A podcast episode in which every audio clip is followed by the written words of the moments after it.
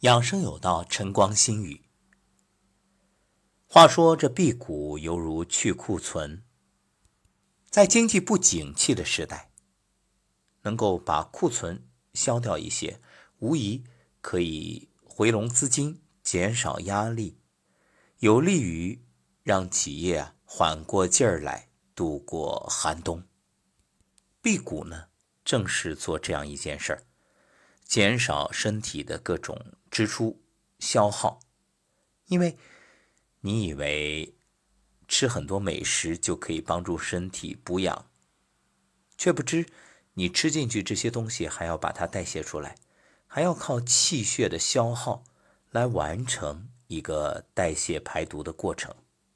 所以，我们要通过辟谷这种方式减少身体的消耗。在这里有一点特别要提醒。那就是在辟谷期间啊，一定要静心，话也要少说，因为耗气；觉呢可以多睡，因为补养身体。另外，少思虑，避免这种思绪紊乱而导致的伤脾和消耗能量。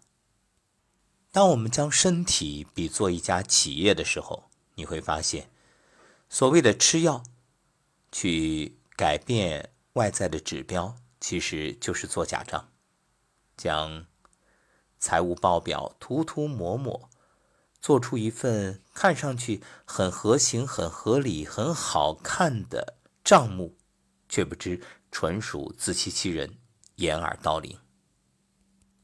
人体本来就是一个完善的智能系统，是广布着天然大药的福田。人体有着不可思议的自愈力。所以，没有任何一个名医可以与机体的自愈力相比。自愈力呢，就像人的某些潜质一样，需要被激发，才能够大放异彩，有效的去抵抗疾病，也就是正气存内，邪不可干。反过来，如果你置他于不顾，一味的寻医问药，追着疾病跑，那身体的自愈力就越来越弱，被放逐于身体的角落。那我们究竟该怎么样增进人体的自愈力呢？首先就是休息。其实你所谓的很多症状，恰恰是身体提醒你该休息了，别太累了。劳累的时候休息是恢复体能最有效的方法。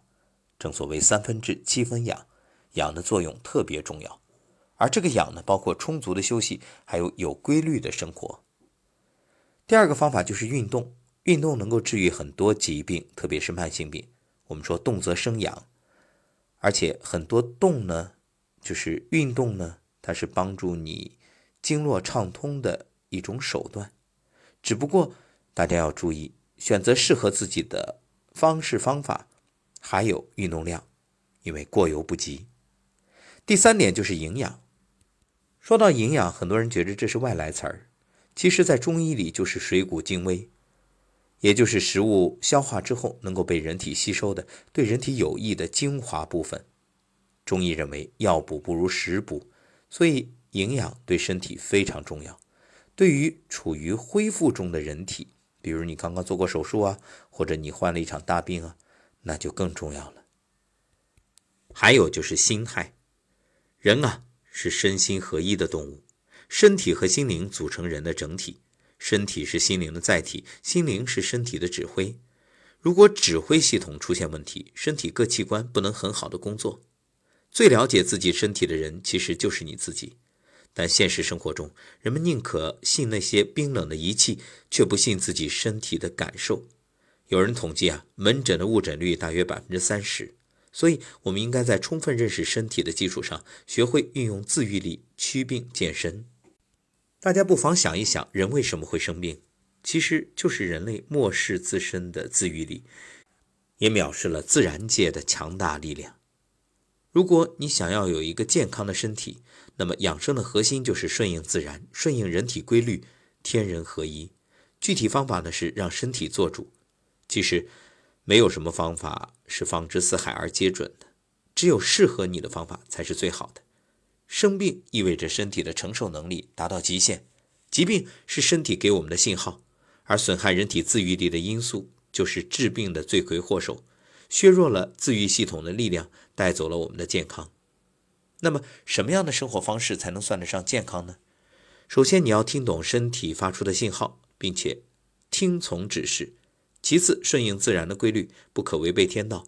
自然环境的变化可以直接或间接影响人体五脏的功能和津液的代谢，使机体相应的产生生理和病理反应。另外，人类破坏性的活动影响了自然环境和气候，恶化的环境与气候最终又会影响人类自身的健康。所以你看，天人合一，我们一定要好好的去爱护我们周围的环境，这才是我们乃至我们的子孙赖以生存的基础。